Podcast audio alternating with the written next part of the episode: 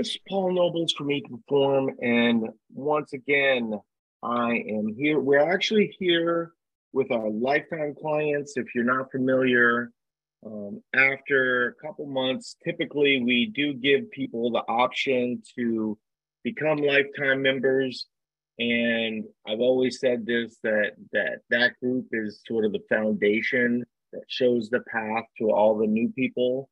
Um, I will say, you know, I was thinking about this. Let me well, let me first introduce um, Becky. So Becky is the director of coaching here at Eat Perform, and then Carolyn is one of those people who she directs. But uh, Carolyn's a, a huge cog in the wheel here at Eat Perform also, and um, I'm sure some of you have probably seen.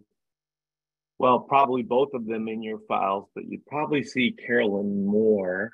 Um, it kind of depends. It kind of depends on how squeaky you are. if you're really squeaky, you'll hear more from Becky. If you're less squeaky, you'll hear more from Carolyn. Um, okay.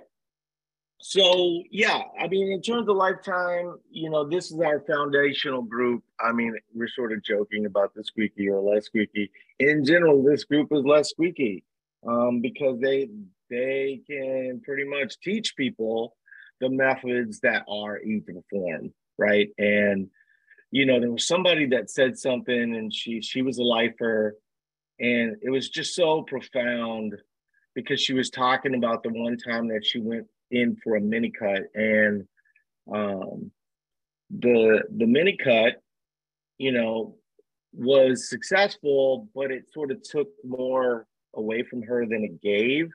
And ultimately, what she figured out that she would have been better off just sticking to the plan kind of testing. You know, it's funny because if you look at everybody on this phone call, almost all of us are willing to push ourselves physically to the brink and even over, right? Because active people often will get hurt and sometimes you don't know sometimes it builds up to that you know most of the you know like when i tore my mcl a few years ago um, literally one of the most frustrating thing about that was um, it it happened like in the third day of COVID. So you know, my wife and I had planned. We had started a running program, and we were going to kind of use that as a way to kind of get back into cardio shape. And and man, that that derailed me. Um, but you know, we're all comfortable pushing the physically hard side but then the mentally hard side, sometimes we don't, right? And you go, well, mentally, you know, if I'm pushing the physical, aren't I pushing the mental? Yeah, but I'm talking about like being willing to gain weight after 20 years of dieting, right? That kind of thing. And so so that that's a little tougher. And and that's tough for me, that's tough for for everyone. Um just for people that are watching the podcast, um, the, you know, I pretty much know or have talked to in some way, shape, or form everybody on this phone call. So I thought it'd be kind of fun to just wear my parent hat. I'm actually waiting for them to get a, a red macaw parrot hat, and you can kind of see the back of this has like feathers. And the red macaw one that they're coming out with actually has multicolored feathers of red, yellow, and green, which um, I'll be the first in line. I actually tried to get them to make me a custom one because my family has a special relationship with red macaws. We we've actually gone on vacations just to see red macaws in the wild. There's actually a funny story about that. We we went to this uh, encampment that you had to fly into in Costa Rica, and um, we're getting off the plane and we're there literally to see scarlet macaws, right? And as we're getting off the plane, there's someone getting on the plane, and we were like, "Hey, how was it?" You know, and they were like, "Well, you know, it was good. You know, maybe a little bit more rough than we expected, but man, those damn parrots just wouldn't shut up." I was just like, wait a second. Like, pretty much if you go to this place, you're going there for Scarlet Macaws. And so um, I thought that was kind of a funny um, opinion to have based on that. But uh, yeah, I think that, you know, a lot of the times, you know, we we actually talk about this internally. That's just one of those things that you have to learn. Otherwise, you know you just won't get it and and the simple fact is is that we can tell you not going lower you know is better but oftentimes you kind of need to feel it right and you have to have gone okay i exhausted that option what paul said was real and now i know that going forward and then for the rest of your life you don't need to know that anymore right but there are many of you that still need to learn that. I needed to learn that. I'm sure Becky needed to learn it. I'm sure Carolyn needed to learn it. It's not something that makes any of us unique. But if we're really wanting to test kind of, you know, our limits, we have to look at mentally as well as physically. Okay. So I wanted to walk a little bit through that because I'm currently being tested mentally. Um, as many of you following, I actually have a post about it today. And, and it's interesting because a lot of people will look at the post that I'm about to put out there and look at the food that I ate and go, oh my God, what an amazing thing it would be. And truthfully, it is amazing. Um, it, it is amazing to go to a steakhouse and pretty much eat whatever you want, right? What's not amazing is salad day and yogurt day and raw pistachios day and and things of that nature. And that's the part that you don't see that ends up being uncomfortable. And so the topic of today is why you should push the ap cycle. Now we did a version of this um, i always consider this class more of the advanced thought process so yesterday or thursday we did it for people that are not familiar with Eat to Perform. So, you know, we could really only give them, you know, like just touch on basic ideas with all of you. You know, you've been through cycle after cycle after cycle. You kind of know what it feels like. But one of the things that I think, um, and, and we talked about this before, we know this works well. And one of the reasons why we know it works well is oftentimes we will do a fat loss cycle for someone and then have them wait until the holidays are over. So we go for like two months and then all of a sudden they have this amazing January. So what happened, right? Well, three things happened. One, they hopefully we're weight stable or within a range. I think I think one of the things that that you know I'm going to be talking about specifically um, is that range, is that discomfort. Some of the things that you see that become uncomfortable, right? You have to kind of work through that, and I'll talk about why. And then calories getting up. So one of the things that happens is you get your calories up to about 21, 2200 calories and you run, let's say, a three to four week AP cycle, your average calories in that AP cycle is probably still only 1950 when you add it all up, right? So it's not just about getting calories highest, it's about getting calories higher for longer. Okay, so um, yesterday I wrote a post and it's interesting because when you are eating like this, your muscles tend to be more full. It's harder to keep control of sodium, things like that. Uh, occasionally, I will see, you know, a little weight in my face. That's that always seems to be. I this is why I hate my wife. Um, none, none of her weight ever shows up in her face, right? She lo- always looks the same. The minute I gain three pounds, I gain it right in my neck, you know. Um, so that ends up being really frustrating. And and and so if you're sitting there going, "Oh my goodness, it's summer, everybody's taking pictures," you know, this is really bothersome. That's the kind of thing that you have to sort of fight against. And a lot of it is body dysmorphia, right? Because, you know, I was 260 pounds at one point, right?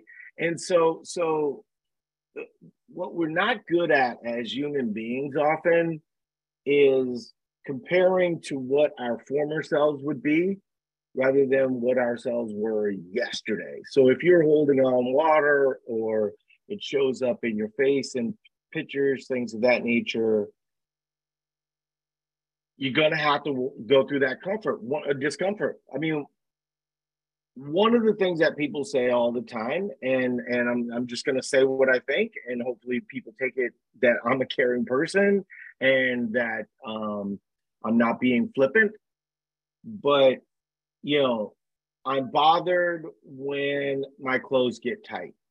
Well, if you bought clothes too small because you were trying to stay too small for too long, then I, I think we I think we're we all have these bad levers in our head that stop us from having success, right? Um, the pictures is one of them. The clothes is one of them, right? People act like, you know, we all have this wardrobe of 2,000 items and they all need to be a size six. And oh, by the way, you know, I don't know about you guys, but for men, a size 36 pants fits different on one brand than it does on another brand. So, so, you know, but if we're all being real, we wear three t-shirts, two pair of pants, maybe two skirts, right?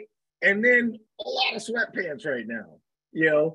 And I think we need to be honest with ourselves so we don't use those levers in our, in our head. And and truthfully, if you want to get to that place, you know, I, I said this in the podcast the other night. I'm gonna say it again. You know, I'm 190 right now. I suspect that I should be able to get to 179 pretty easy, possibly 174.9. And a lot of people are going to comment, wow, I can really see it. You're looking great. Don't care. I appreciate the fact that you're being nice. I'd rather you not talk about my body composition. It's not helpful for me because ultimately I don't make my decisions based on how other people feel about my body. I feel about my body always roughly the same, right? Because I don't lose or gain weight based on what your expectation of me is. I lose or gain weight based on what my goals are. And so for my goals, you know, of being better at, at what I do most of the time, which is pickleball, um, it just makes sense for me to weigh closer to 170 than it is for 200. But if I'm trying to squat 400 pounds, it makes much more sense for me to weigh 200 than it does 170. That's just math, right? Um, and so, so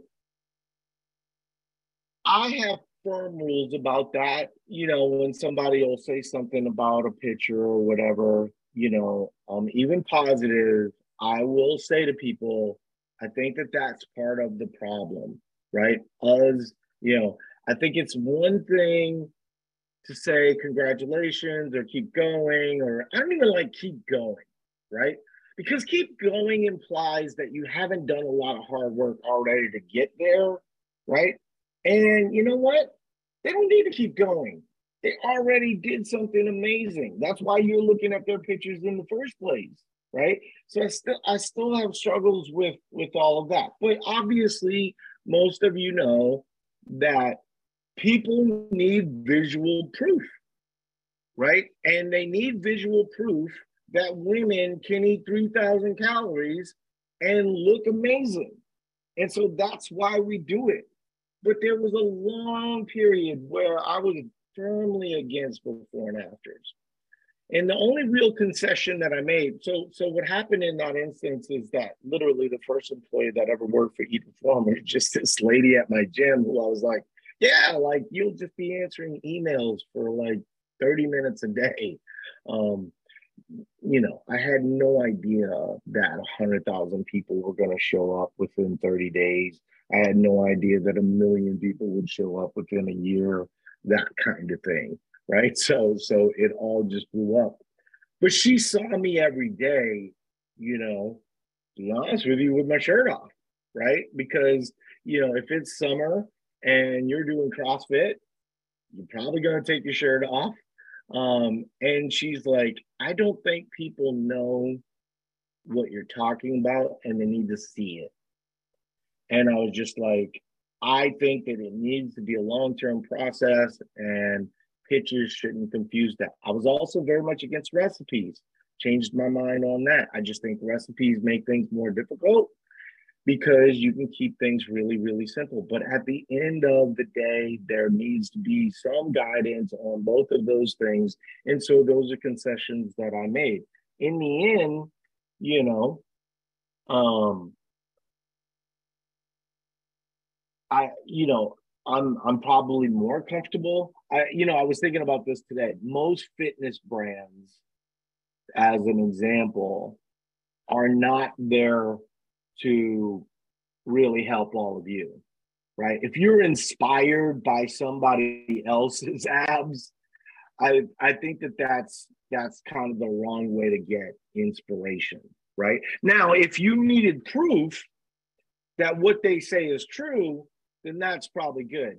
But I just see a lot of fitness brands out there where the person is not posting people that they're transforming it's basically just an ego flex, right? That's all of Instagram, you know.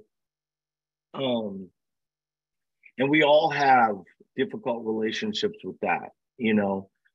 Um, I, I just, you know, I mean, Dana Linn Bailey, you know, as an example, looks great, you know. But Dana Linn Bailey has a lot of incentives to look the way that she does every single day. And she also you know has been doing it for 20 25 years you know.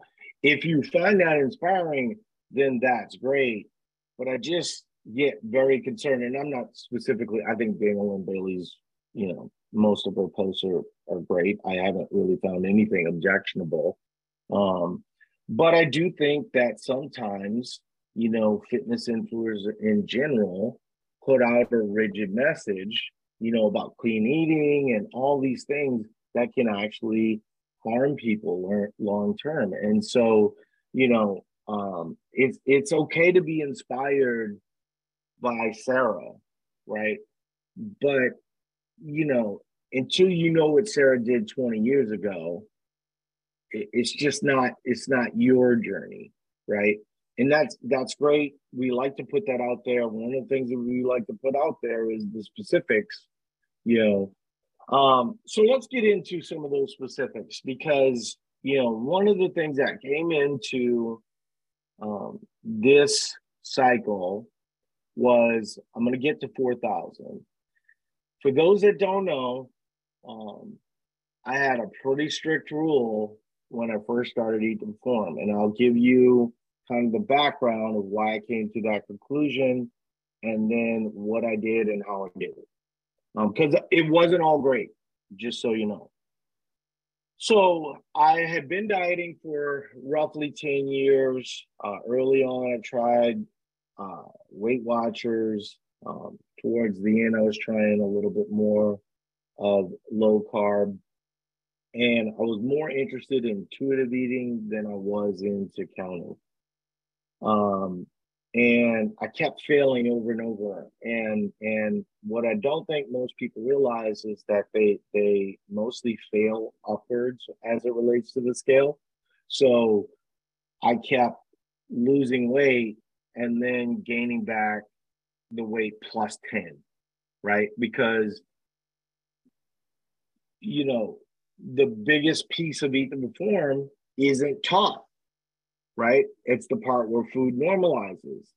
And so I kept getting to that place where I would lose up to 75 pounds, right? The last time I was doing low carb, I lost 75 pounds. And I literally had people asking me if I was sick, if I had cancer, that kind of thing. It was drastic, you know. Um, and so, you know, when I went on vacation, gained 10 pounds within probably five days of coming back home.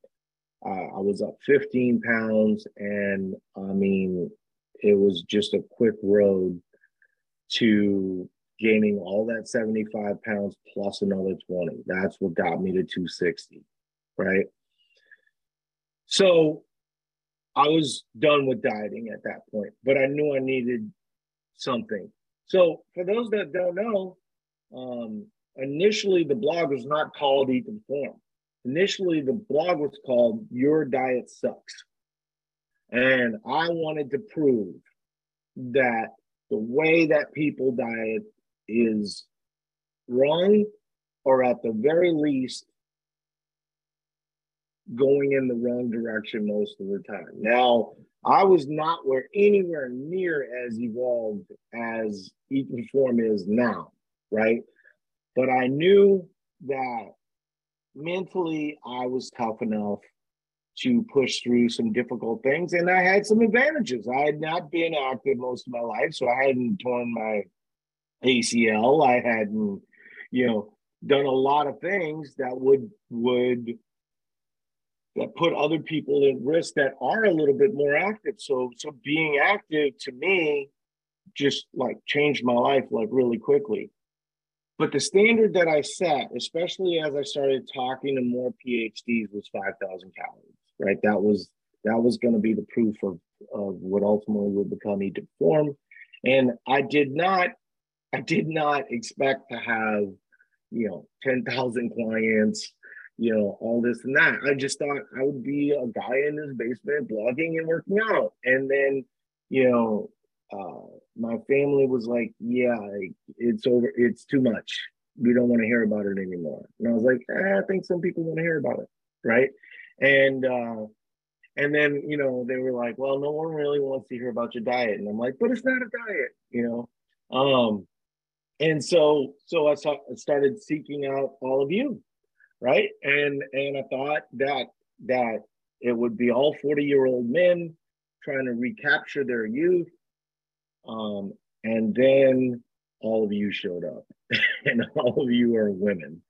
Um, and it, I remember talking to to you know the the person that I was working with who was um, a registered dietitian and a PG, uh, PhD in kinesiology um, and he said, "Well, yeah, you're you're talking about weight loss.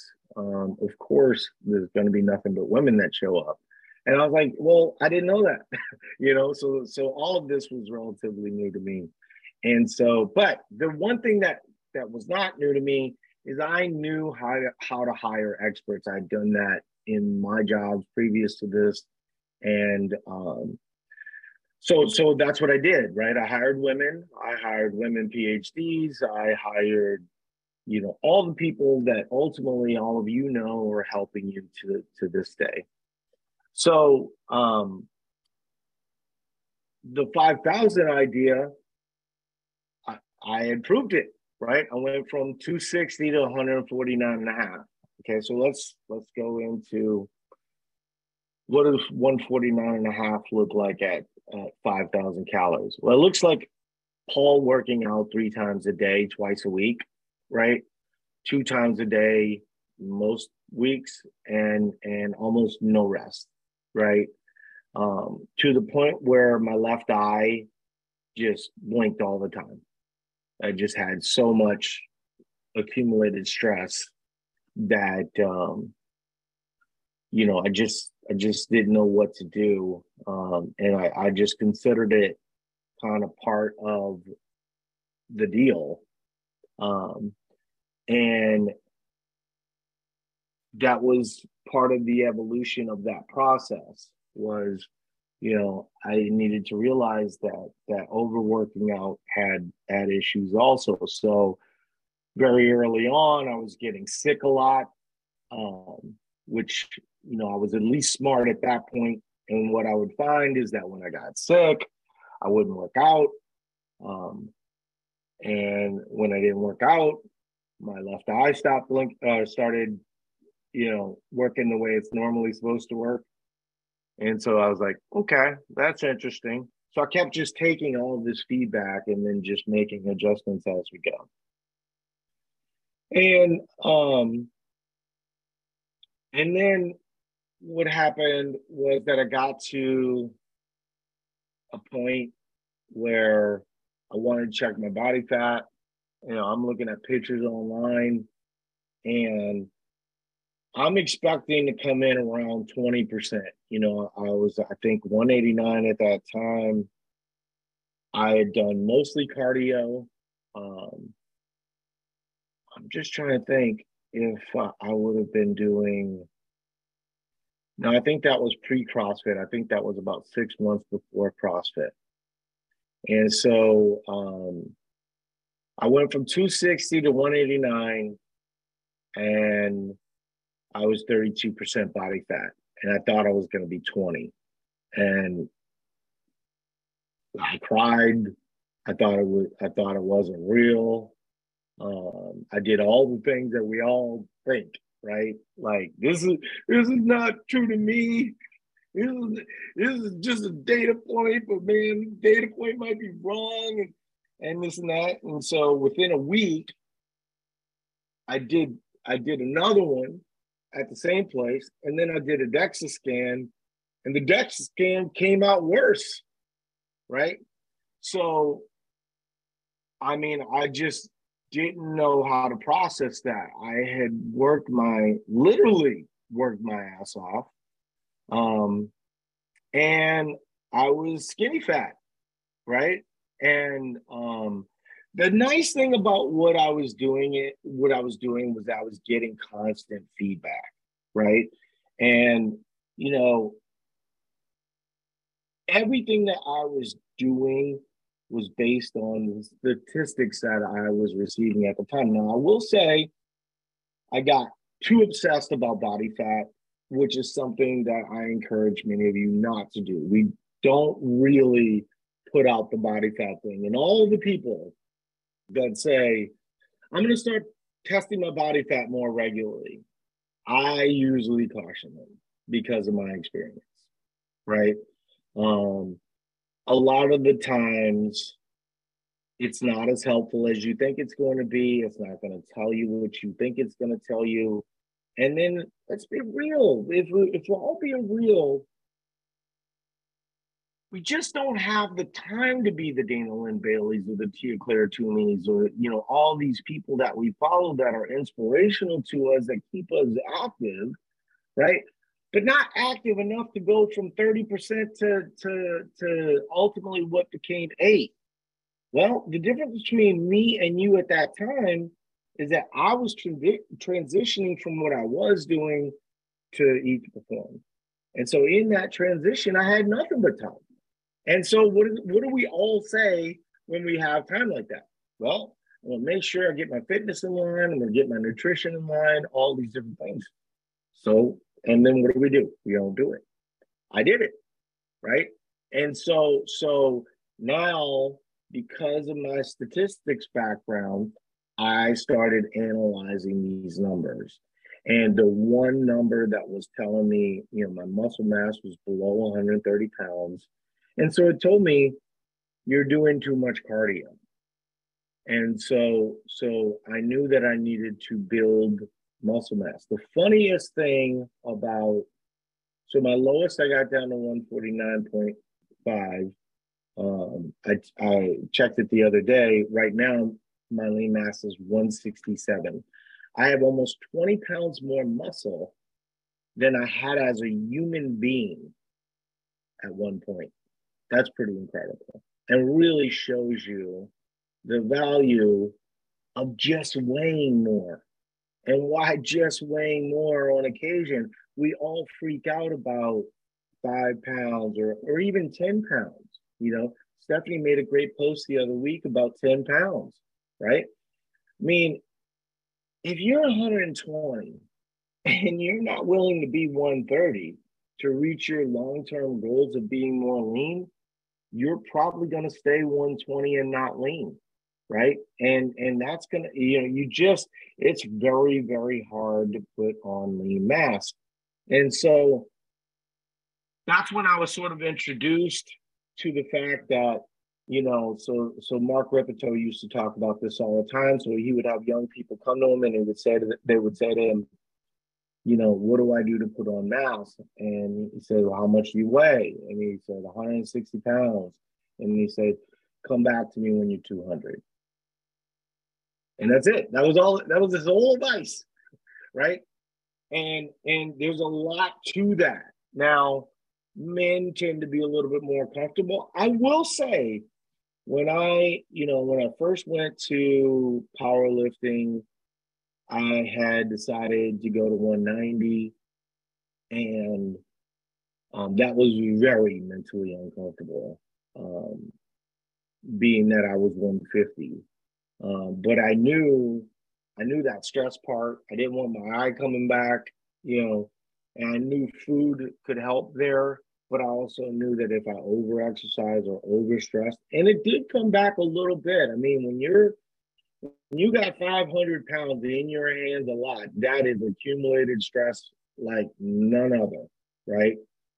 Um, and so, so I had to suffer through a little bit of that um, as I went through through 190, and I had to kind of come to some conclusions. But ultimately, um, you know, that is what ultimately led to 167 pounds of lean mass. And um, now it didn't at that time. So so one you know once again you know I'm I'm a numbers guy. So I went in body fat tested before I started um, powerlifting. I think I was 165 at that time, and um, you know I was going to go to 190, and you know, I lift my 500 pounds, I'm doing my work, things of this nature. Um, every single pound that I gained was fat and plus some. I'd actually lost some muscle in the process.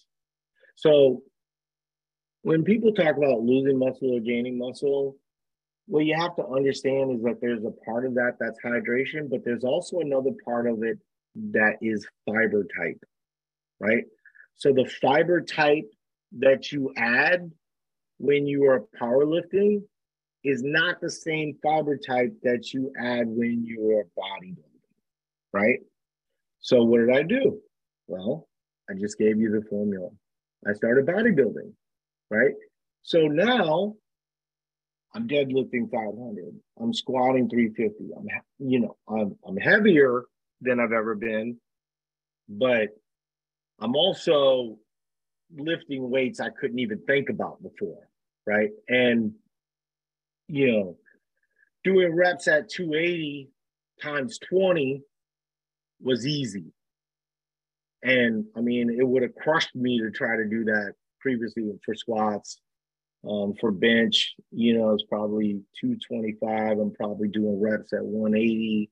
You know, these were numbers that were not PRs at one point, you know. Very quickly, you could see it, you know, because I was lifting heavier weight at a fraction of what my powerlifting numbers were. That year to two years was life changing, and a lot of what we teach all of you right now. And um, the food piece, of course, was more. You know, it wasn't quite 5,000. It was probably more in the 4,000 range. Um, I wasn't diligently tracking at that point because, you know, I, I wasn't even weighing myself actually because my goal was to get to 190. And so if I weighed myself all the time, now all of a sudden I'm going to get in my own way. So I decided not to weigh myself, which is contrary to virtually anything we tell of all of you. But the difference between me and all of you was that I was willing to gain what 25 pounds there, right? I mean, if you're willing to gain 25 pounds, just raise your hand and then your coach will give you full reign, right? But until you are, you know, we know for a fact that the best way to kind of maintain weight over time is to keep an eye on it, right? And it also gives us the information to kind of move you in the right directions. And then part of our coaching is, of course, walking you through those uncomfortable moments where your weight's up two pounds and then, you know, you still want to lose 30 eventually, right? It's like, well, if every time your weight is up two to five pounds, we move to, let's say, a mini cut, we're never going to lose 30 pounds, right? We have to get, we have to get through these. And a lot of times, what happens when someone needs to lose 30 pounds is they actually only need to lose 20 pounds because through that process in a year or two, they can gain 10 pounds of muscle, right? It's just they have to be a little comfortable with that wave fluctuation. So, what does this mean? Why am I pushing the 4,000? And what's the plan afterwards? Well, one of the things related to pushing the 4,000 is I always kind of want to push things a little bit more than most of you would be comfortable with right? Because I want I I can't ask you to do uncomfortable things if I if I'm not willing to do things that are a little bit more comfortable than even that, right? So I think that that's important for me to set that standard. Um, and we have other people that set that standard. Virtually every coach, you see it with Sarah's macros, you see it with Stephanie's macros. Um, and and Maria's been a great example lately. You know, we, we always try to give specifics. Um, there's another piece of that four thousand though. Okay, so this is this is it. You know, once again, we're kind of having that that honesty time, right? If you never push the uncomfortable part on the top end, you know what? The fat loss doesn't seem worth it. And then you never get really uncomfortable, right? So you get to 21, 2200, your weight fluctuates two pounds, right? And then you're like, well, I kind of want to lose another 10 pounds. It's like, no, no, no. When you're at 4,000, you're like, bring on the fat loss. This sucks. I am tired of eating all the time, right? Now, is this what's going to happen to me in PR? No, because I can extend that out over the course of years.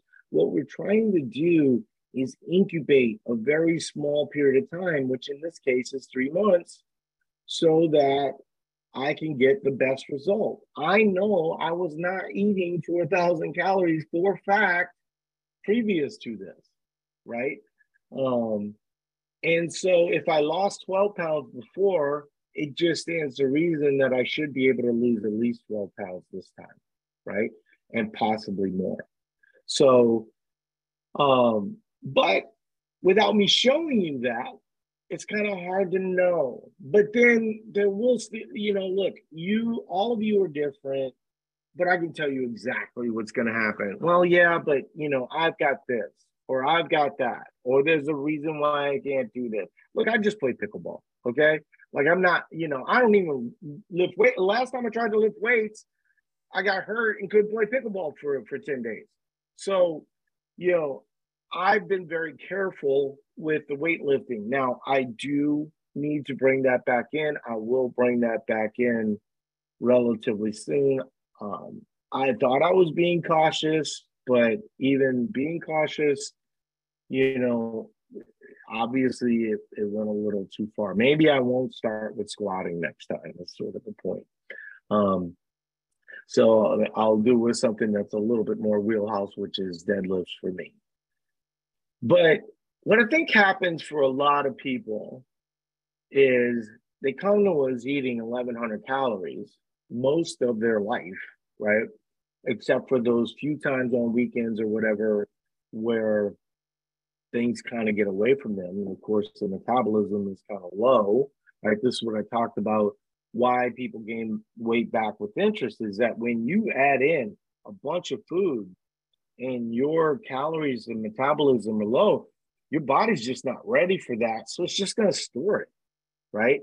And it's either going to store it as water or fat, you know. And so as metabolism is higher, you can get away with things a little bit more. These are all the things that I had to learn. These are the things that I had to bring to the table eventually. I mean, people talk about metabolism like like it's this this mystery, you know.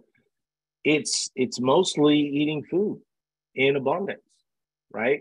And so what I think happens is that 2200 calories people get to kind of their discomfort level, but you know, when you break down the math of it, you're you're still not looking at much more than eight to ten pounds over over time, right? And so, and we know that, you know, after about three months, your body becomes very unresponsive. And then what happens you know, because you see this all the time. There was a, I talked about this in the last podcast. There was a lady that came in and she's like, I wish I knew this when I lost my 52 pounds because I literally did everything to lose 52 pounds. And she was responding to someone that lost 52 pounds and was really only dieting for about 20 of those weeks. Right. And so, and then the worst part of that story is that to keep that weight off, you need to maintain your muscle mass and muscle mass and potentially build some to kind of help in that journey. Well, guess what happens when you spend a whole year starving yourself? Your muscle will become an energy source at some point. So the person that only diets 20 weeks a year, 10 on one and 10 on the other, that person is going to be at a substantial advantage over the person that diets all 52 years of the 52 weeks. Now, what did the person that lost the 52 pounds have to do that the person with the 52 weeks the 52 weeks doing it the eat to perform way required some level of faith some level of patience and some level of understanding of how their body works, right? The other person is just like, give me more motivation videos, struggle harder, right? All the struggle porn, you know, um, every single thing that, you know, uh, you know, weakness is or pain is weakness leaving the body, you know, and they're following every Navy SEAL they can find, you know. Um, but at the end of the day, all that's doing is bringing more stress to the table. And then once you're done, you have to kind of unravel this rat's nest of bullshit that you did to yourself. Right. And so while right now, so my lowest was 186.6. Actually, I talked about this when I was in, in Las Vegas. I actually got lower than 186.6 so, some of that, of course, was dehydration. You know, I think that that hydration is is such a big piece of this, um, and and people just aren't aren't honest about that. And so I've had to be very comfortable being in the 190s right now, um, and then dipping into the 180s, um, the high 180s and and working through that mentally. You know, when you're 186.6, I'm not different than all of you. Of course, I would like to be 186.6. When I was in Las Vegas and got down to 180, eh, I think it was like 185.9. Man, I was doing that happy dance. Like all hail the scale. Thank you for granting me the wish of 185.9. I'm, I'm the same as all of you, right? But my rational mind always kicks in and goes, You're dehydrated. It's 120 degrees outside. You know, you have to you have to do better at staying hydrated um, while you're playing pickleball, right? And so I started bringing double the water, double the liquid IVs, and really, you know, wouldn't allow myself to get that dehydrated um, for the rest of the trip. And so when we talk about being at 4,000 calories, being, you know, being comfortable with weight being five pounds more, why? Well, that five pounds more is going to show dividends when my when I move to fat loss. You know. Now, one thing I, I do want to say to this, because if you haven't experienced it, you won't know, and you need to know this. My calories will get as low as they were before, even eating more. You need to know that that pushing these calories higher doesn't necessarily change the finish line. You end up at kind of that same place, right? Partly because your body adjusts to it really fast, but also if we looked at sort of a set point, and let's say that that set point for a man might be 3,000 calories, right? When you eat 4,000 calories, really what you're trying to do is gain muscle in that instance but of course, when you're gaining muscle, you're going to put on a little bit of fat and you're also going to retain more water in that instance. So the weight that comes off, you know, it's going to be some combination of those two things or three things. Um, ideally, you're holding on to more muscle. Um, and we do as good a job at that as really anybody. I mean, you can see that in virtually any photo. There's so many people that are like, you know, I moved to PR. I was under eating so many times, but look at this picture, right? Because because now they're more conscious of protein. Their muscles are more hydrated, and so therefore they look different. And but I need you to understand that that just because you're at four thousand, so this is the, you know, bodybuilding.com and all these people, every single one of them has this wrong they all want to nibble at the deficit. And so what ends up happening is they end up nibbling at the deficit, and all it does is extend the suffering piece, right? And you kind of want it to be in a short time frame, right? So that you can lose the most and then get back to normal.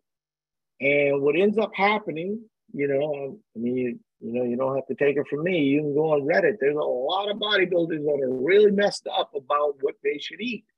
There's a lot of dudes talking about eating 2,000 calories. Well, that's why, right? Because they're trying to do it 50 calories at a time rather than 500 calorie jumps and then losing weight a little bit faster, having the tail end, you know, the the tail end of fat loss too will will be when I'm losing the most fat, right? So all that time that you hear and people are like, oh, fat loss too got so uncomfortable. I mean, if you need to see drastic weight loss to keep moving mentally, um, you're you're just going to you're just you're going to struggle, right? you, you're not going to have that affirmation. But we, what we do know from a scientific standpoint is that that's when you're burning the most fuel because you're at the biggest deficit, right? And so your body is uh, able to use. And so as long as you're keeping protein high, you're keeping carbohydrate relatively in there so, so that your activity is still in place, you're going to be good. And you're going to be a lot better off than you would be eating protein at 60 grams or whatever, you know, with a lot of programs that aren't as evolved as to Perform will say it's okay to do. It's really not because, you know, now your muscle becomes viewed as an energy source. So that's something that we have to keep in mind. Okay, we don't have any questions at this point. So I do want to talk, and, and you're welcome to bring questions. Um, I would really like to keep that part short I really would like to end on time at 11 so um, we can maybe do a lightning round if we need to. But I want to talk about the food um, because you're lifers and we're going to be asking a monstrous favor of you, right? You're the foundation of who we are. Most of you are in PR most of the time. You're going to love this option. Um, and one thing I haven't said up to this point that I'm going to probably mention tomorrow is that this refer a friend program does not exist in the real world, right? Most of these places, so if you go to Freshly as an example, and you refer your friend, I think you get $25. Um, we'll be giving 20%, uh, I'm sorry, 10%, um, but it's ongoing, right? So there's probably a lot of your friends that have looked at you and go, I want to do what you did, right? But they're maybe not ready to count calories. But also, the interesting part about that is that most people are actually okay counting calories if all they're counting is their snacks. So if you have two to three prepared meals, and then you just add in some pistachios or a protein shake, that's not like a monstrous deal. So mentally, they can succeed, whereas previously without food, they could not, right? But I'm going to tell you, you can get five to six people probably pretty easy, and you can have your meals paid for every single week, right? Um, might the numbers might be a little bit higher than that actually, um, but it, it's pretty close because everyone buys every single week, and so therefore you get credited every single week, right? And so that's that's a big thing. I do have a big discount that is coming specifically for lifers. It will be for life, um, or at least at least the you know from our end right? We we kind of have partners in this. And so um you know as long as we're partners with them you'll have this this advantage. It's going to be a big advantage for you. I can't talk about it right now. We're still negotiating that. I'm meeting with those people um, next tuesday and so so we'll nail out those details but you probably won't hear about them until the 25th. Uh, I'm sorry, um, until mid September. Um, but it's you're gonna like it, right? Now we'll say this: the 50-50 deal that that's you can't beat that, right? It's a hundred percent match. You know, it's not going to be that. Over time, it's going to be a, a great value, but for one time, you know, it, the 50 50 is just hard to beat. And so, um, kind of keep that in mind. I did see some some questions come in. Uh, Carolyn, can you shoot me what they were? Yep, uh, just one from Amy. Uh, everything you've said today is so helpful. I'm struggling mentally with a PR gain of 15 pounds as of today. This seems like more than what you stated is to be expected. I'm feeling good and not that uncomfortable, but mentally seeing that much of an increase is very hard. Not sure how much more to expect before I ask to go to fat loss. Last fat loss cycle ended mid February. Any advice? I'm struggling to have faith. Well, yeah. I mean, first piece of advice is that you have to be honest with yourself, right? The macros didn't make you gain 15 pounds. The it's the you know and i'm speaking for myself here i'm not speaking for you but you know when you do get weight gain especially in the order of 15 pounds it's just a lot of little things that added up over that time i mean february i mean we're almost six months past february. So there was that vacation in nanas right? There was the, the family reunion. There was that weekend in Vegas, and then you know, you had a few other things where you weren't able to control your meals, and then all of that happened. Now, could you have come to us drastically dieting, right? Like, for instance, a bariatric surgery type person that starts to move to normal calories, you know, if you lose 100 pounds, you know, 15 pounds should be within the realm of, of what you expect. So if you spent the good majority of your life, you know, trying to be 120 at five six, right? And your body wants to be at 140, that can happen, right? But I really think it's more of kind of what what what we're talking about. Um I, I mean, like we don't need like a bunch of people saying I have that same struggle, right? Um they so so she's saying 157, 142. I mean, so so answer my question. Am I wrong? Did did it is it just the macros? I mean, you 100% compliance because I I I think if we can all have those truths about ourselves, then we can we can forgive ourselves of a little bit of guilt, right? Rather than turning it into shame, right? So, so guilt, like this is a Brene Brown thing, but guilt is something that we can say this this happened us, we can move on. Shame is who you are, right? And um,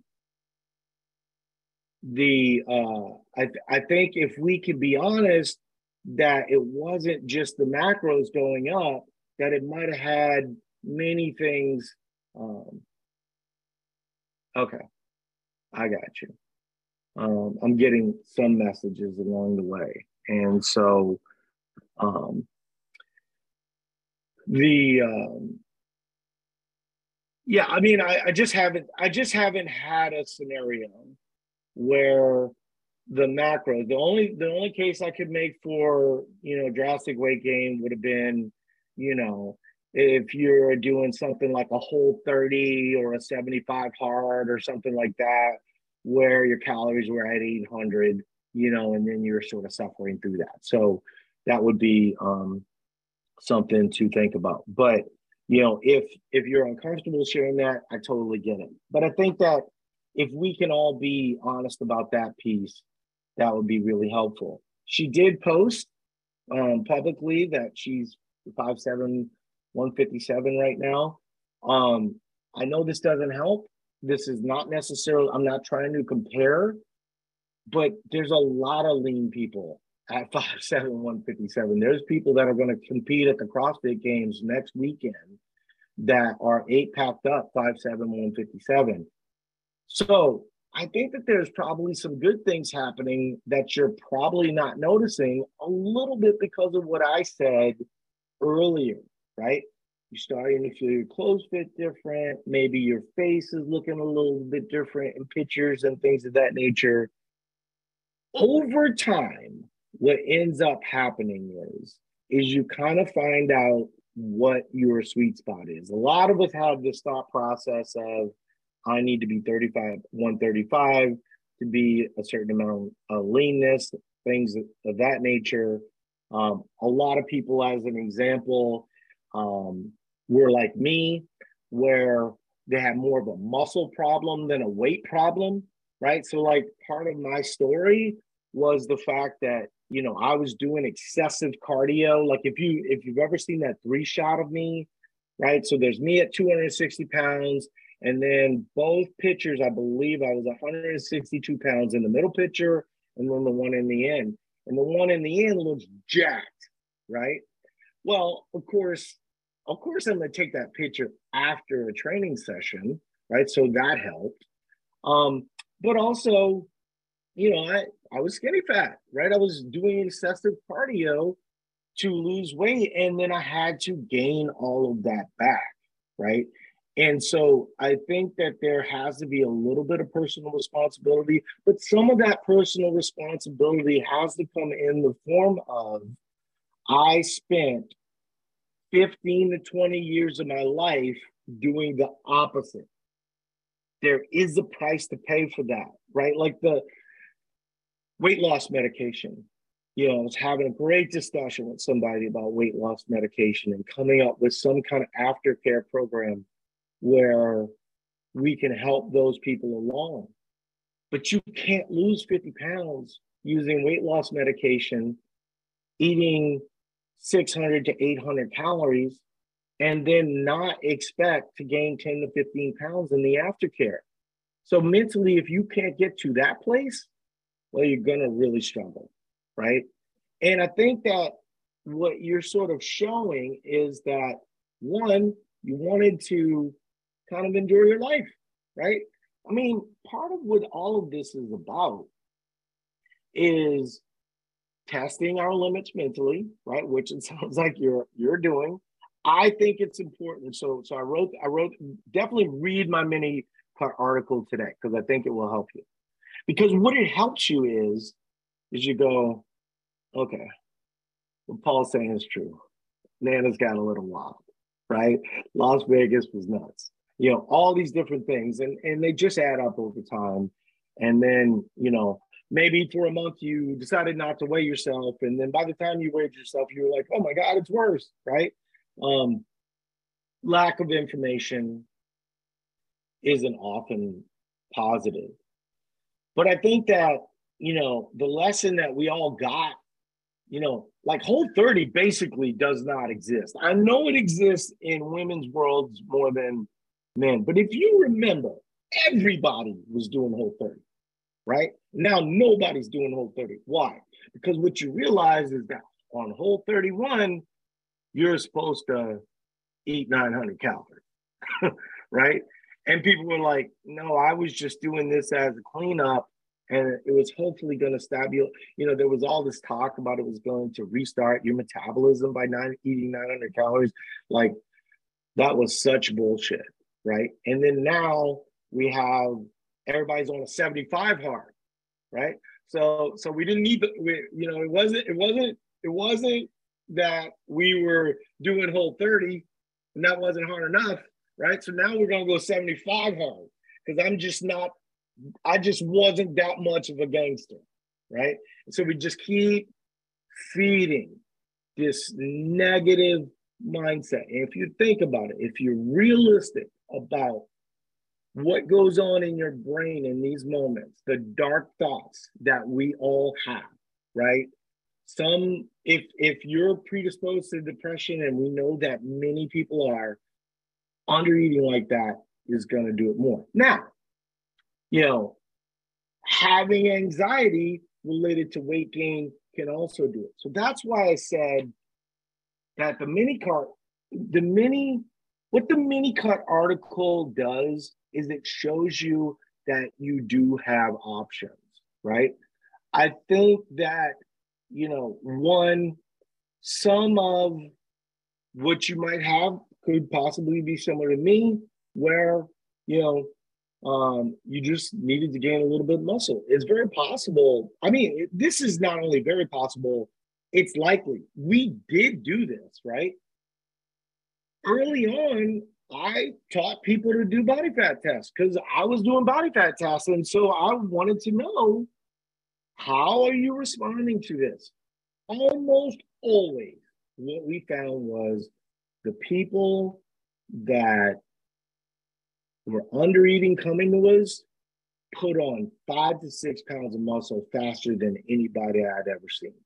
Right. And they just look different. This is kind of what what you see from the people that are under eating and then go to PR and then they're like, I just had to take a picture to show all of you that there's only, you know, I'm actually up two pounds and I look like this. You know, does anybody see difference? And of course, everybody's like, yes, of course we see difference. And and so so the, so that's that's some of the factor. Should you change how you work out?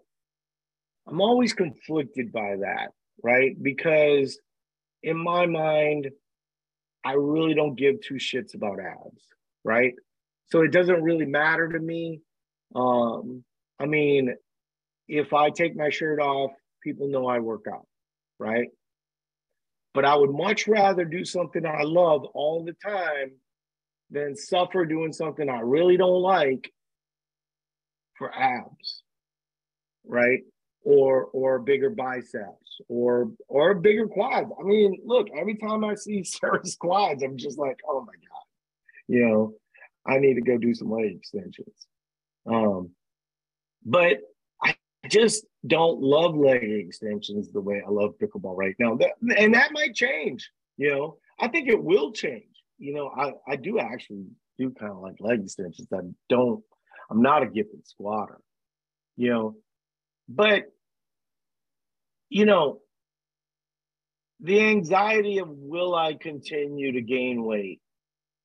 I think it's probably important. Like you're at the point right now where, so it's interesting. Like, like because you said it publicly, let's walk through it a little bit.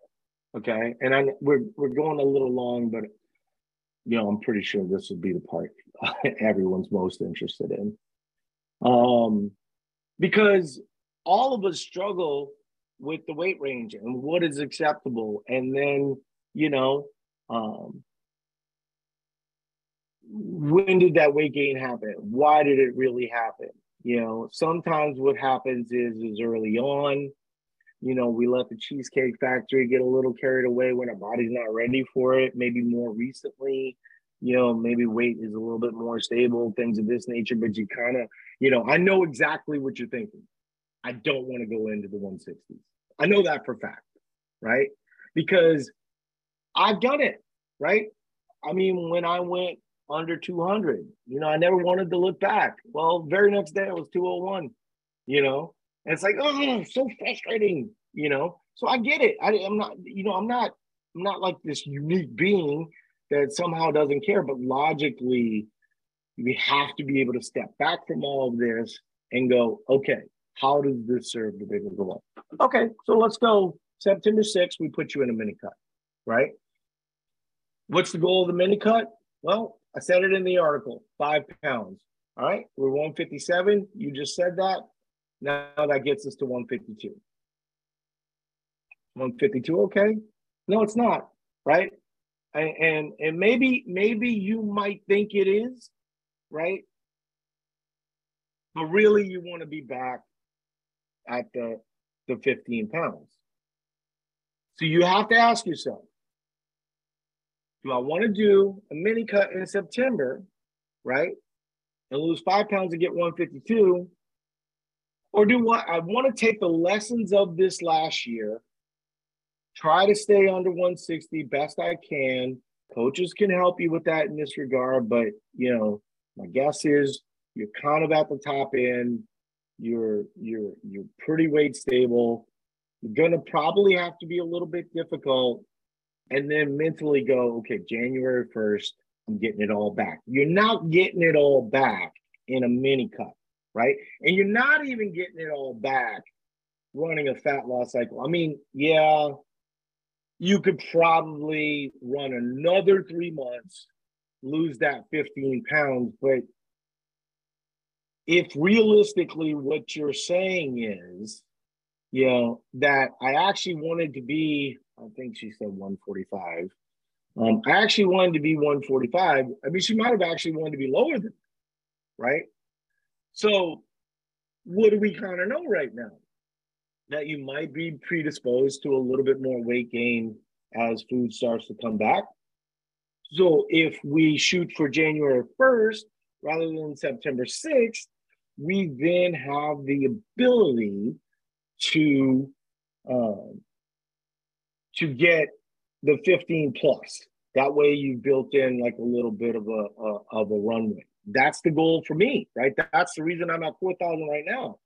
Is what I want to be able to do is get down to about 176 to 177 so I can have that buffer to 180. Now, I don't have any problem going to 190. Once again, my goals are different than your goals, right? I was 260. My wife thinks I look like Brad Pitt now, right? So, so it's like a whole different world, you know.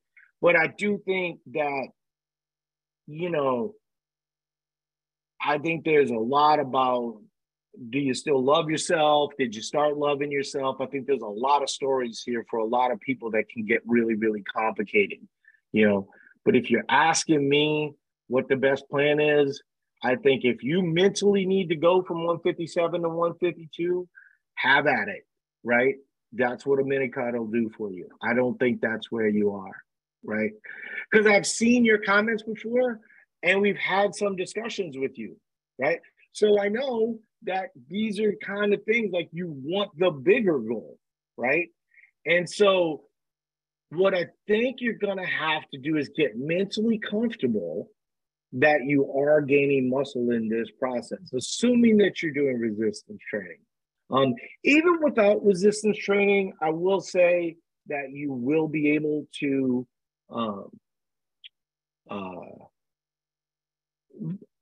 hold on to muscle, potentially gain muscle, but nothing's better than resistance training in that regard. Um, I will say that my muscle is up right now. Some of that is going to be hydration. Some of that's going to be just, you know, more food's going to do that. Um, but uh, nothing's going to be better than resistance training for that. Okay, so uh, I think that you know, one, you you brought up something. You know, there was some, there was somebody said that yesterday, um, and they said they gained 25 pounds, right? And I looked at at the file of that person, um, and that person was 410 pounds, right? And had lost, you know, 75 pounds already, right? I, I just I just feel like without the specifics, people talk about weight loss and weight gain as if like it's not dependent on specifics, right? And and I was happy to have this discussion with you, but I think there's a lot of people that would hear what I'm saying. You know, I think there always needs to be some personal responsibility. That's that's one. But one of the reasons why we designed the program that the way that we did was so that we would continuously get better over time. And what we see consistently is that the macros, when followed, especially in the beginning, um, there's going to be some fluctuation, but not near as much as most people think. Um, it's also not a blaming thing, right? you know, I, I see that all the time, and it really annoys me that other programs blame any weight gain on the person. I don't think that that's what I'm doing here. What I'm trying to do is explain why, when you gain muscle, you do have to gain water and fat along the process, right? And so, um, yeah, I hope that this is enlightening and helpful and things of this nature. I did want to talk about the food. I'm just going to throw that out. We're going to be putting out a lot more specifics. Um, but I do think it is going to help in situations like this a lot. I think that, um, you know, a lot of people are looking forward to it for a fat loss cycle, and they probably need to look for it in a AP cycle also, right? Because, you know, all of a sudden, I mean, look, we've all done it. I've done it. Everybody on this call has done it. You you get out of you get out of AP and you like, I deserve Jimmy John's, right? And Jimmy John's is nothing but sodium, right? And and nobody deserves food. Nobody doesn't deserve food. Food's just food, right? like we we take all of these things that we do that provide our lives joy provide our lives convenience provide some stimuli for muscle and we all internalize it in a way that can often be unhealthy right what i'm trying to do in having this discussion with you is to break down the factors that happen so that we can then go okay what's the next logical conclusion because I can tell you what the next logical conclusion was for me.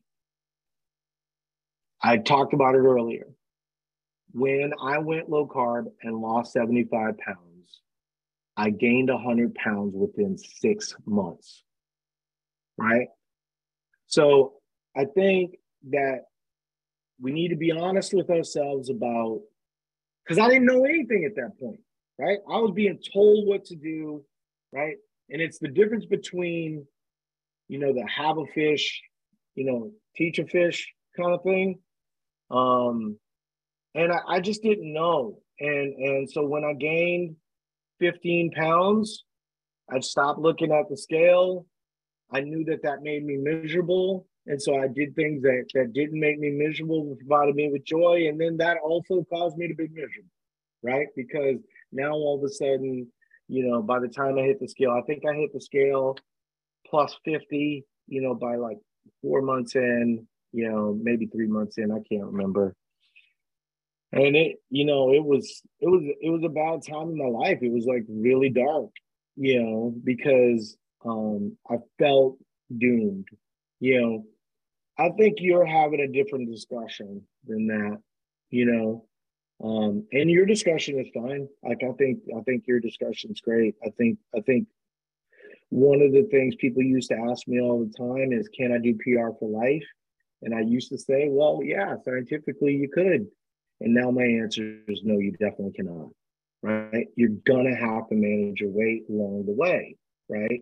And that's fine, right? But it's different. So there's two paths. There's the path where you live this joyless, rigid life of 1100 calories most of the time, right? And then every time you eat out of 1100 calories, your weight goes up and you feel guilty, right? Or you do what I did, you become a little bit comfortable with some weight gain. You go seven years. Now I'm a little bit more comfortable than all of you, right? So I was able to to deal with a little bit more weight gain. I think the last time I want to say I was at 170, you know, and um, I spent the majority of time at, at 190, got to 200, over 200 during COVID, uh, mostly related to my injury, um, and just trying to like juxtapose that. And then it was the the the, the ice cream, uh, chocolate syrup, and peanut peanut phase. So so what I'm what I'm saying to you about being honest with yourself, you know, when I went over 200, you know, we could, I'm like, we could all die tomorrow. It's time for ice cream, chocolate syrup. And uh, that way it was, that way it came off like nothing. Right. Um, and, and then of course my fat loss, I've been down to 186. Um, I just don't know that my body's supposed to be at 170. I think for a lot of you, you know, there there's this want to be a weight because when you were 29, you looked good at that weight. Man, the, you know, you've gained muscle, you've changed your life. There's you're lifting weights, right? The the what you look like when you, you were 29, you know, you're just a better version of that. You know, this is the part that people don't talk about. You know, and I was talking about this related to CrossFit Games, and I'll end on this note. I'm not saying anything crazy here to say that I think Tia Clair Toomey is the favorite by far. Why is she the favorite by far?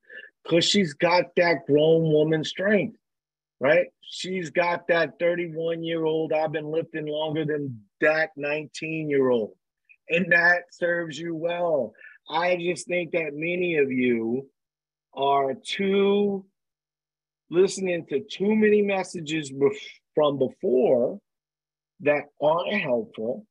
And I will say it what we're teaching you is more difficult because you know when when I lost all that weight, someone told me what to do and I did it and it was great. Guess what? They didn't give me the formula for the other side. That's why I gained 100 pounds back. I mean, that and a little bit of self pity, right?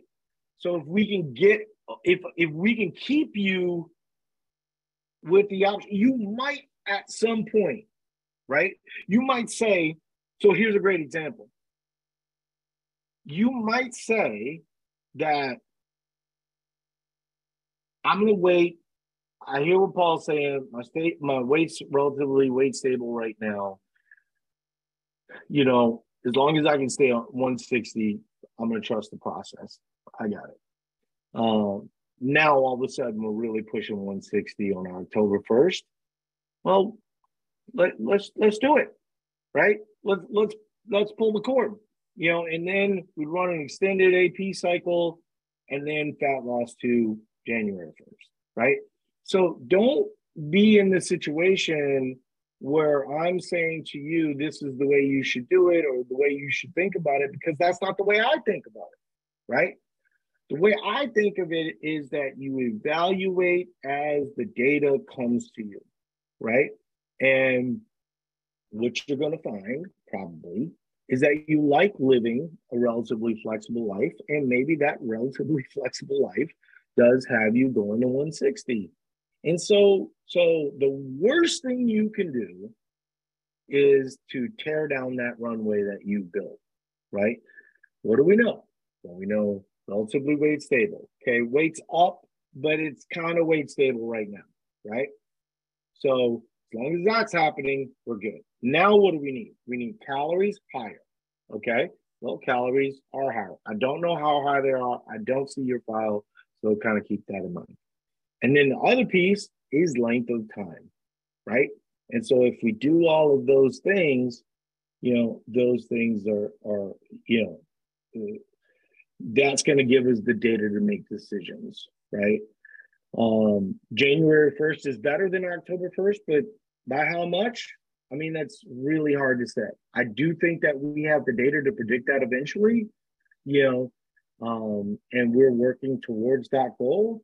Um, but it's really hard to say. And even if we had it, you know, even if we could at some point say to you, you know, 20 people who did this during this amount of time, it still wouldn't be you, right? It still wouldn't be your hormone profile, all these different things that come up. So kind of keep that in mind. I hope this helps everybody. Look, you know, what's the next what's the next um series, right? We're gonna do three podcasts on whoa, summer got away from us, right? Because summer is getting away from us sometimes. And so I that means so much to me, Amy, that you said that because you weren't saying anything, so I didn't know if this was resonating with you at all. Um, but, but also talking to her, so it was yes. Yeah, and so so you know, I just feel like I just feel like this is a it's a tough process, right? And it's just natural for one of us all, or for all of us, to go to the dark place right? Snuggle up to the struggle and and go, that's the answer. When you don't want to be that person at 80 years old, right? Like, like I, I know I said I would leave. This one I will 100% leave. I love my buddies at Ojai. So Ojai, I go to Ojai during the winter time. We've done it for the last couple of years um, and we play pickleball. And the good majority of people are my age, right? They're they're my age or some range of my my age. One uh, 53 to 60 years old. But what I love about my 70 year old friends and my 80 year old friends is they give zero fucks. Straight up. They at this point, they're just like, I'm too close to the end. I'm gonna enjoy the rest of my life. And I think part of what we all need to learn is what they already know is that as you get closer, all this bullshit that we deal with mentally and physically, it's not worth it. Right. And so, so if we can find peace of mind, and you know, for me, you know, some of this, not not necessarily with weight, but some of these ideas, I needed a therapist for, right? and and I believe strongly in mental health um, maintenance along the way. You know, I I you know when I first went into my therapist, I was not I was on top of the world, right? She's like, "Why are you here? You're on the top of the world." I was like, "I want to build a boat for when the storm comes," and that's what I did, right? And that's what I continuously do, and that's what I encourage all of you to do: is build your boat now because it's really important later on. All right. Appreciate everybody being here. It genuinely touches me to have these discussions with all of you. And it's going to seem weird, but I love you. I genuinely care. Um, and so I hope people appreciate that. Talk to you later. Bye now.